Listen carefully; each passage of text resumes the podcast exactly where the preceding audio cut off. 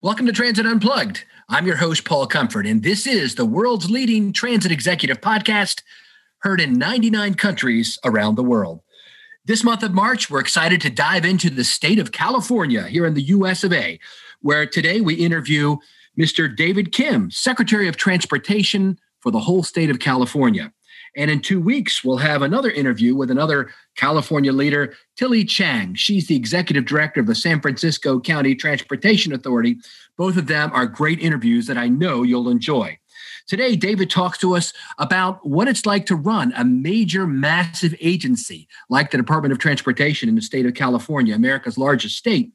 We also talk in depth about the high speed rail project going on there, the role of zero emission buses and vehicles in California, and autonomous vehicles. Plus, at the end, we're introducing a new uh, trend I want to try for a few episodes, and that is a lightning round with our guests. We talk about their hobbies, books they're reading, what music they like, what pets they have, an opportunity for you to get to know these transit executive leaders that we interview on a regular basis. Thanks for being with us today on this episode. I know you'll enjoy this interview with David Kim, Secretary of Transportation for the state of California.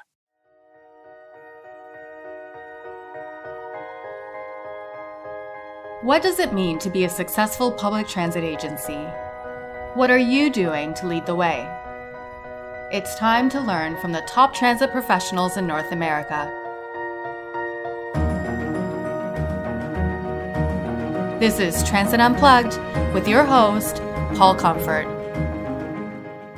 Welcome to Transit Unplugged. I'm your host, Paul Comfort. We're excited today to make a, a, first for our show, as Transit Unplugged's been around for over three years, and we interview CEOs of transit systems. And today is our first CEO or secretary, in this case, of a Department of Transportation. That's right. We're happy to have America's largest state represented today, David Kim, Secretary of Transportation from the state of California here in the United States. Thank you so much, David, for being our guest. Thanks, Paul. It's great to uh, be with you today and uh, really welcome this opportunity to talk to you. Yeah, David and I are uh, buddies from back a ways ago, and you've had quite a career, David. I mean, so Secretary of Transportation is uh, is quite an important job, especially for a state like California that really is a leader, especially in things transportation and environment related, not only for our country but really for the world. I think, and so I think people would be interested to know a little bit about about your job and how you got there. So, first, why don't you tell us a little bit about yourself and kind of your career, and then we'll talk about the agency itself and what it is you all do there. Sure. Well, let's go all the way back to childhood. Okay. Not to tell you my entire life story because that would be really boring, but people ask me all the time, how the heck did you get into transportation? And why not something sexier or more compelling like international relations or healthcare, education, national defense, on and on? And so it goes all the way back to the opening of the BART subway system. That was back in the 1970s. I was in elementary school at the time. And one day, my dad suggested we hop in the car, drive to Berkeley, and take a ride on the brand new subway. So uh, the entire family went. It was a family outing. And I was completely mesmerized by the experience, and it made a lasting impression on me. And it may be hard to imagine it was state of the art, modern at the time. And as most of your listeners probably know, a portion of the BART subway system is elevated. So you're gliding over Berkeley, Oakland, other parts of the East Bay, and you're watching the world go by. I found it completely fascinating and I was hooked. And then another equally life changing experience was taking Amtrak for the very first time. My family and I went on a summer vacation to Vancouver, British Columbia. We took Amtrak from Davis, California to uh, Vancouver. And this was in the very early days of Amtrak when it first got started. I remember it was a two day trip. And just like riding on BART, the experience was unforgettable. And I just found it so captivating. So I, I guess you could say BART and Amtrak were responsible for planting a seed inside a young kid. And then a few years later, my first job out of college was working for a state senator in California. And that's when I saw transportation planning up close and personal. Uh, because at that time, the LA Metro Rail subway system was being developed. And I attended so many meetings with the transit agency, which at the time was known as the Southern California Rapid Transit District, now LA Metro. And I spent a ton of time with homeowner groups, business organizations, and others um, who had strong opinions with the proposed alignment. Some of them loved it, many were opposed, but clearly all of them had a stake. And that experience really opened my eyes to what transportation investment can do for a community in terms of changing it in dramatic ways. And it also gave me a, a close up look at the nuts and bolts of transportation planning and the very intense local politics surrounding it. And then, while attending graduate school, we learned about the nature of intergovernmental relationships. How do federal, state, and local governments interact with one another? Are they are, is the relationship cooperative, contentious, or non-existent? And it, it occurred to me then and there that transportation perfectly captures the importance of intergovernmental cooperation and partnership, maybe more than any other activity. So, fast forward, and here we are in 2021, and I've had the incredible fortune of being able to work at all levels of government local, state, federal, uh, and the private sector as well. I lived and worked in the DC area for 25 years. And uh, while in DC, I did a stint in the auto industry, working for Hyundai Motor Company, and also spent eight years in the Obama administration at the Department of Transportation and Federal Highway Administration. And I think all of those experiences and others prepared me well for this current role as Secretary of Transportation in California, so um, taking on this role has been a homecoming of sorts, and it has been so gratifying to play a leadership role in the state where I was born and raised.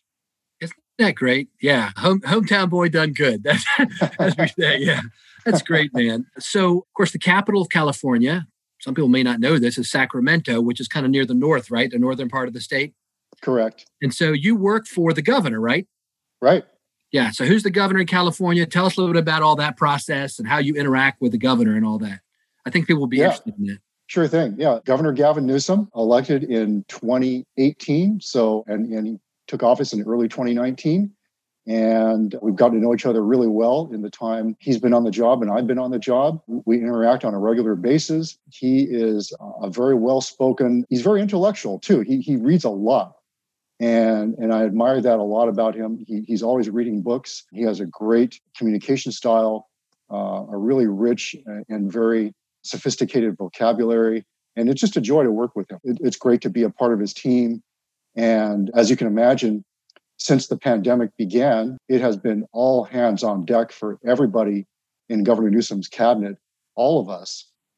Even though we're not in the healthcare business, clearly we are immersed in it and our role at the California State Transportation Agency since the pandemic began has been to solve problems in real time, especially when it comes to logistics and the supply chain to make sure that essential goods get to where they need to go. And we've also been in regular communication with all of our transportation stakeholders in California, whether they be whether it be ports, airports, transit agencies, California Trucking Association, and many others, because we wanted to know how the pandemic was impacting their operations in real time. And so we've been in touch with them on a regular basis just to make sure we keep that line of communication open and hear from them and help them address their problems. So it's been all hands on deck, really intense. Of course, with vaccine distribution now top of mind for many, we're interacting and engaging with all of our stakeholders as well um, as vaccine distribution really ramps up. And I think we're going to see supply go way up in the weeks and months ahead. So that is good news. I think there's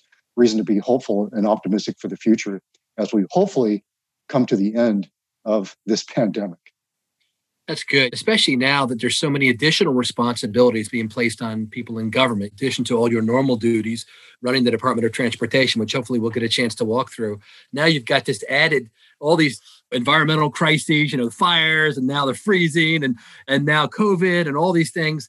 I'm going to ask you kind of what may seem like a, a funny question, but it's always stuck in my head. My son, when I got the job as uh, CEO of the MTA, he said to me, uh, "How do you know what to do, Dad? You've got thousands of employees and all this stuff you got. Your how do you know what to do?" And, and so philosophically, I guess is what I'm for people who are in the public transit and government industries. You're in a role where you're overseeing a vast network of transportation operations, and I don't want to call it a bureaucracy because I don't know if it is.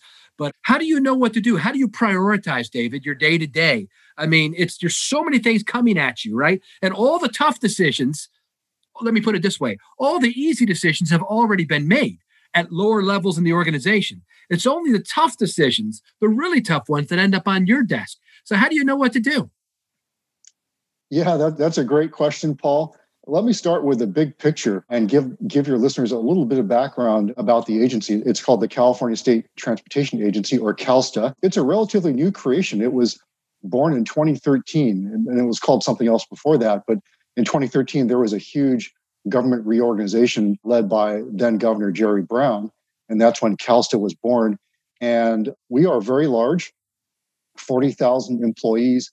Our annual budget is around 26 billion and we oversee a total of eight departments as well as boards and commissions. And some of the bigger ones uh, include Caltrans, California Highway Patrol, the Department of Motor Vehicles, and the California High Speed Rail Authority. Those are the big ones in our CalSTA family. And so we are very large, and I try to keep the big picture in mind all the time. And so when I got to CalSTA, I really wanted to create a vision statement for, for what we stand for and who we are. And so our vision is, is simply this to transform the lives of all Californians through a safe, accessible, low carbon, 21st century multimodal transportation system. And so that's what we're all about. And, and that's to, to transform the lives of people and to make their lives better. And so I try to keep that firmly in mind as we go about the day to day. And to be sure, there are day to day matters, challenges, crises to tend to. And we have to work our way through those things, and we do. But I think it's really important to keep in mind what is our purpose? Why are we here? And, and what are we here to do? And so I always try to keep that in mind throughout all of the nuts and bolts and minutia of everything we do each and every day. That's great. I, I call that a North Star. And uh, I think every agency, the, the, the CEO or the executive board or whatever, needs to have that North Star to keep the analogy going. So when it's dark and you don't know where to go, and you, you could still have everybody rowing in the same direction, right? They're all rowing toward that North Star. So that's a wonderful vision statement, David. And so day to day, what are your priorities now? What what are the big things you're working on now? You mentioned some of them earlier, but if you can elaborate any.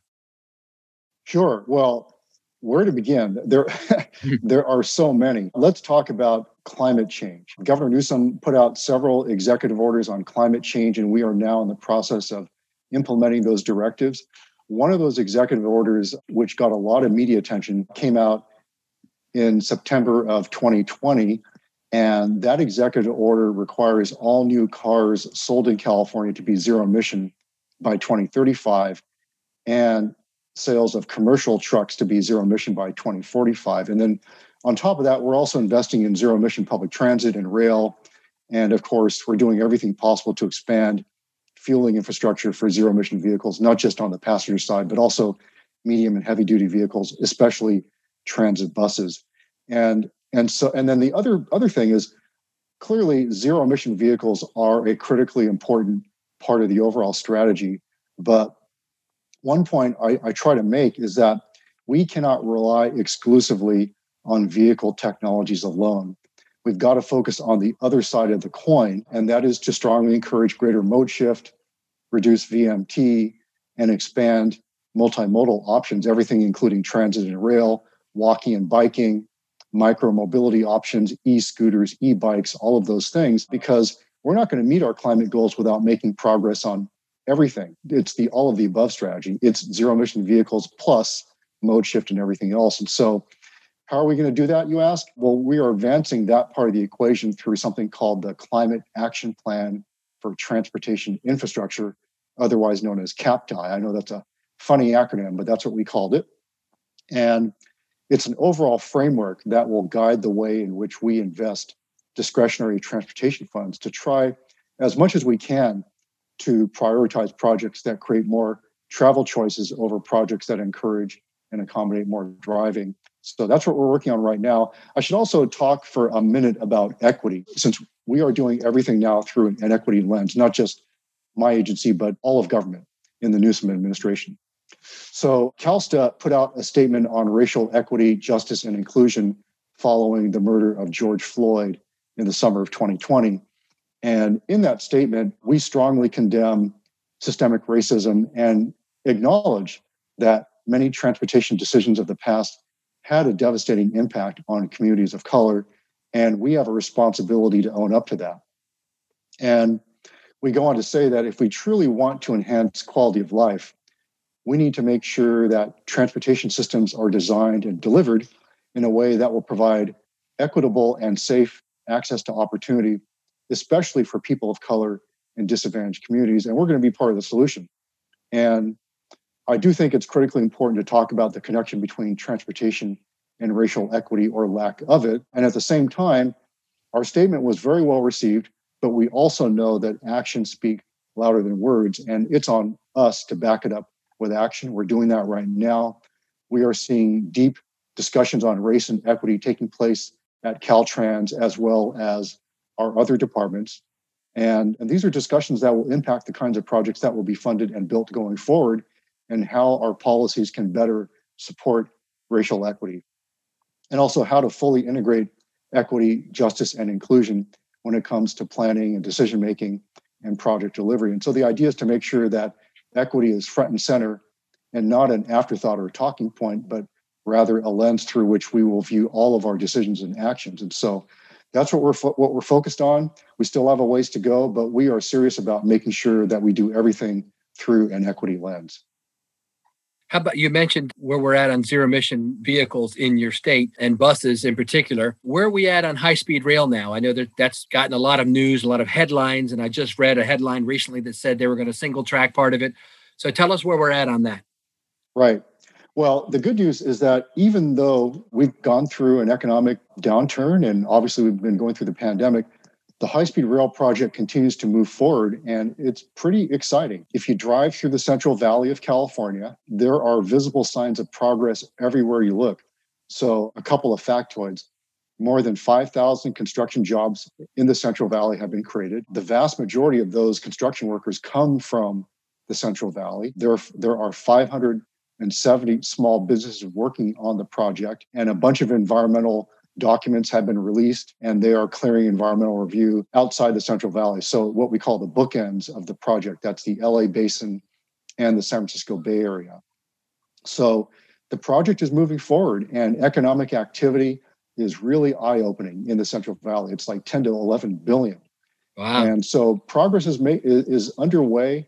And what we're really excited about is the fact that there is a new administration in Washington, and we are hopeful that it's going to be possible to restore a close working relationship with the Federal Railroad Administration, normal diplomatic relations, if you will. And already we've seen signs of that. The administrator of FRA, Amit Bose, has put out a really strong, positive, and supportive statement for California high speed rail. And so we're really hopeful. And also, you might remember uh, a couple years ago, the previous administration deobligated a $929 million grant for high speed rail. We've been in litigation since that action was taken, and we've asked the, the Biden administration to reobligate that grant. And we're also asking FRA to look at possible ways to add some flexibility into the schedule. We currently have a federal deadline of 2022 to complete the federally funded portion of the project in the Central Valley. And we're very hopeful that FRA will be amenable to taking a look at this. So I think we're off to a good start with reestablishing a good partnership and relationship with the Federal Railroad Administration. And also, I think in Congress, there's a lot of momentum and interest in reestablishing a high speed rail program, funding program. Congressman Jim Costa of California just introduced a bill to authorize a significant sum of money for high speed rail, not just in California, but nationwide. So I think there's a lot of momentum and interest in, in reinvigorating high speed rail throughout the country do you have a timeline on when you think people might be able to be riding it? We're looking at the latter part of this decade, so the late 20, 2020s to the early 2030s, somewhere in that neighborhood. We believe we'll be in a position to run service through the Central Valley in, in a viable way. And people can see how transformative it will be to get on a high speed rail and travel through California. When not everybody knows what we mean when we say high speed, what kind of speeds are we talking about, do you think? We're looking at the in the in the 220 mile per hour range, somewhere give or take in, in that in that uh, general general range. That's something that's very fast. When when I used to run the MARC train service into Union Station here, we had the fastest commuter trains in America at the time. They were 136 miles per hour. So you're talking 80 miles per hour faster than that. That is hauling. So that's good. More like what you see over in Europe. I mean, a lot of us have been over there and ridden high speed trains. I rode the one in China and have ridden the one in France. And it's just phenomenal. The experience is phenomenal.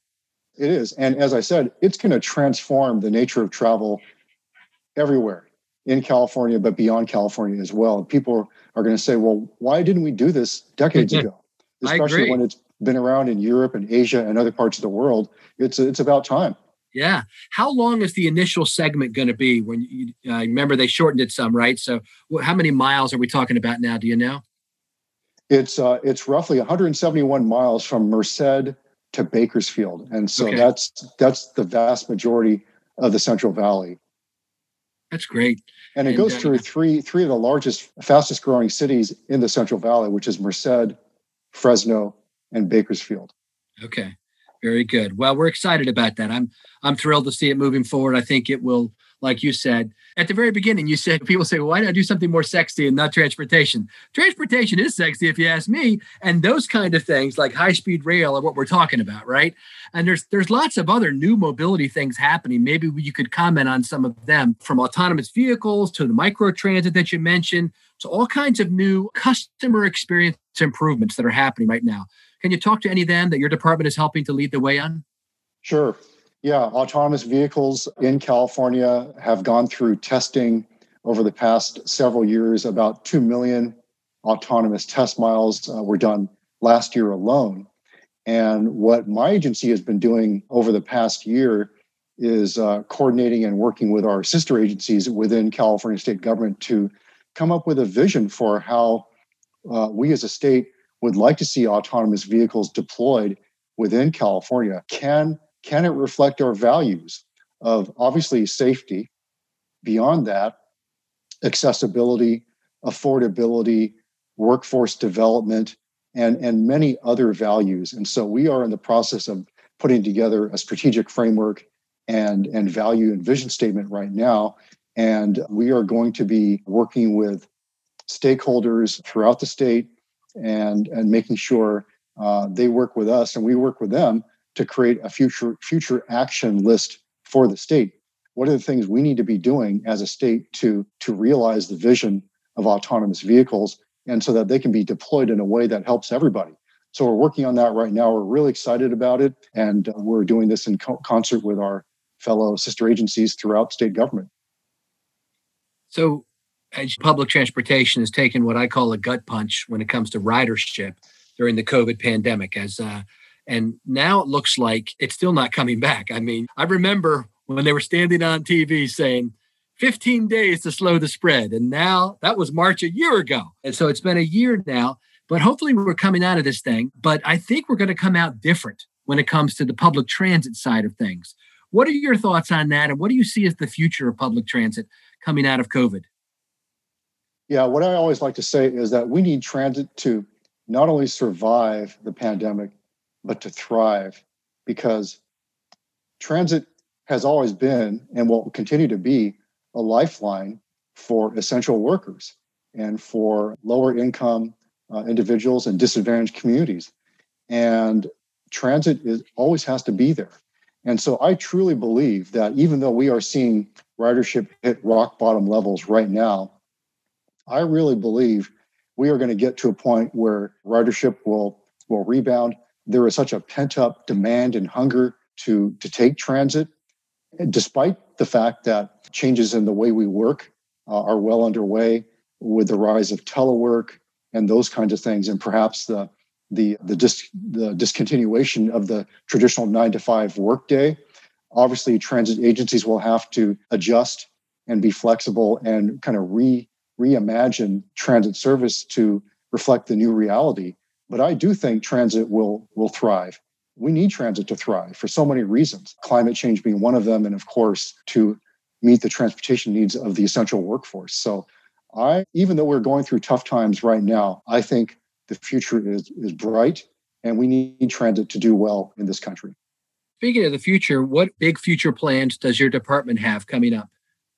Well, in fact, while we're on the subject of transit, that's one of them. We have something called the California Integrated Travel Project, or CAL ITP.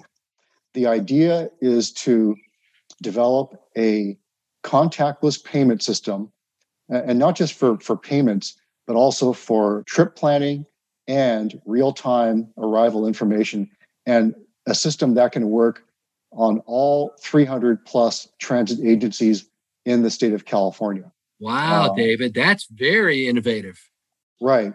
And so, of course, the nature of transit is every transit system has its own fare structure, yeah. schedule, all of those things. And just imagine if anybody in California can take one payment system and use it on anything, whether it's BART, AC Transit, San Francisco Muni, LA Metro, you name it. And that would that would be so convenient for, for passengers. It would improve the user experience. It would increase accessibility and mobility. We are about to launch a demonstration project with Monterey Salinas Transit, which is a, a bus. They don't have rail, it's, it's bus transit in the Monterey Salinas area. Very economically and socio uh, and, and ethnically diverse. And so it's going to be fascinating to test out the system on, on the Monterey Salinas transit system. We're excited about it. And we think the, the future is really bright when it comes to being able to use technology to improve the customer experience. And as many of your listeners know, using something like GTFS to get real time information, I think that's key to improving the overall customer service experience. That is. Boy, that'd be phenomenal. I can't wait to see how that develops. That could be a model for all the states. Where I remember Paul Wiedefeld and I were talking about that when I was at MTA and he was at WMATA about the fact that our our fare structure, our, our fare media, we had the CharmCard in Baltimore and he had another card down there. And the, the systems interacted. And I remember meeting before the state legislature and the legislatures from Montgomery County place were saying, we need our systems to link together. And there's something to be said for that. So I'm, I'm really excited you're doing that. What else do you have on tap for us? Those are the big ones right there. Okay. I, I, there are there are so many. I can keep on going, but uh, we are we are excited about the future of um, transportation and technology, and not just technology, but innovative solutions and strategies. And so, one of the positions we created in my office is Deputy Secretary for Innovative Mobility Solutions. Oh, nice. The idea behind that I wanted one person in my office to be able to think about the future of transportation because the rest of us are, tend to be caught up in the day to day, especially challenges and, and crises of the moment. And so, thankfully, we have a, a fabulous person in the job, Lori Pepper, who, who has Maryland roots, okay. like you. And, and so, her job is to think about the future, come up with plans, and make sure we, we take steps towards that future. So, she is actively involved in, in things like autonomous and connected vehicles, Cal ITP, and many, many other areas. And so we have our eye firmly planted on the future and how we can improve transportation through technology, but not just technology, but also through innovative solutions and strategies. That's awesome, David. So if people want to find out more about uh, you know what you all are working on there, just go to the web and Google your department, or what's the best way to do it?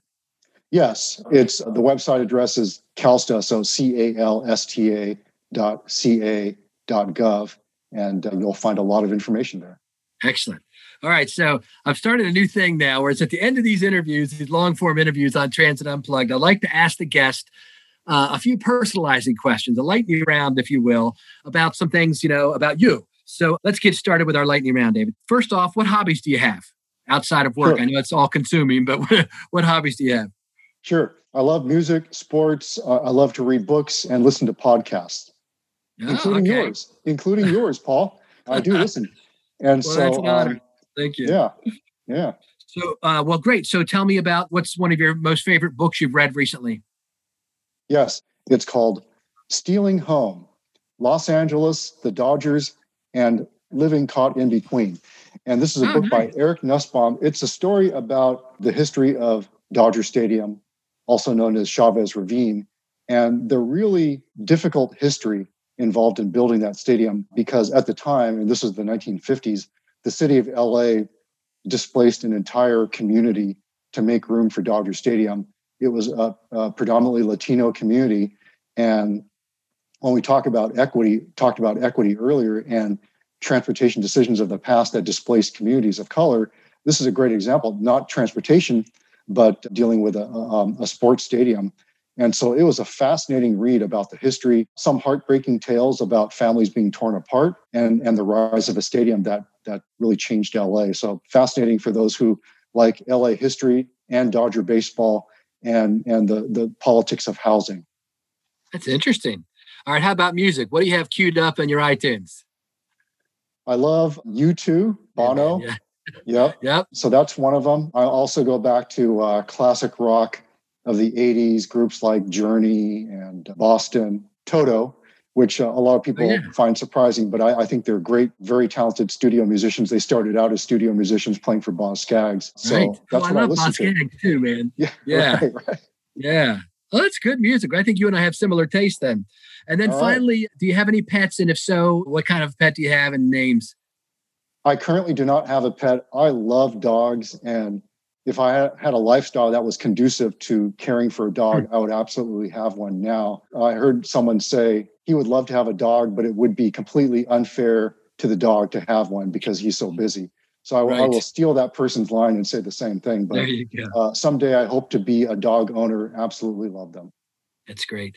And I guess one last question, kind of to take us out to the horizon. What's the most exciting? It doesn't have to be in transit, but the most exciting trend you see happening in the transportation world right now as we as we close out the podcast where where do you see us going or what's the latest trend and the greatest trend you see happening in the next five to ten years wow that that is a a, uh, a heavy question because I think we're going to see more change over the next five to 10 years than what we have seen in the past 50 to 60. That's how fast yes. technology is changing. And so I don't think we even know what will be uh, in front of us five to 10 years from now. Just think back 10 years, there was no such thing as Uber or Lyft. Right. Or e scooters or e bikes. And look how much the world has changed since then. So I don't know. I, I, yeah. I, I have to think it has something to do with technology, perhaps connected autonomous shared electric vehicles maybe but who knows what's coming around the corner. I think it's all about anticipation and that's always a hard thing to do but i, I think it's going to be something technology related. That's good. Well i'm hoping one of the big ones will be that high speed rail. I want to get out there and ride that by 2030 man and, uh, and see that fun ride. That'll be amazing. So Hey, David, right. thank you so much. David Kim, Secretary of Transportation for the state of California here in the U.S. Thank you so much for being our guest today and sharing a little bit about your vision, your plans, and what you're doing right now to improve the lives of all Californians and really set a model for the rest of the country and the world. Thank you so much, Paul. It's great to be with you. A real honor and uh, looking forward to staying in touch. You've been listening to Transit Unplugged, powered by Trapeze Group. To stay up to date, subscribe on iTunes or Google Play, or join the conversation at transitunplugged.com. Thanks for listening.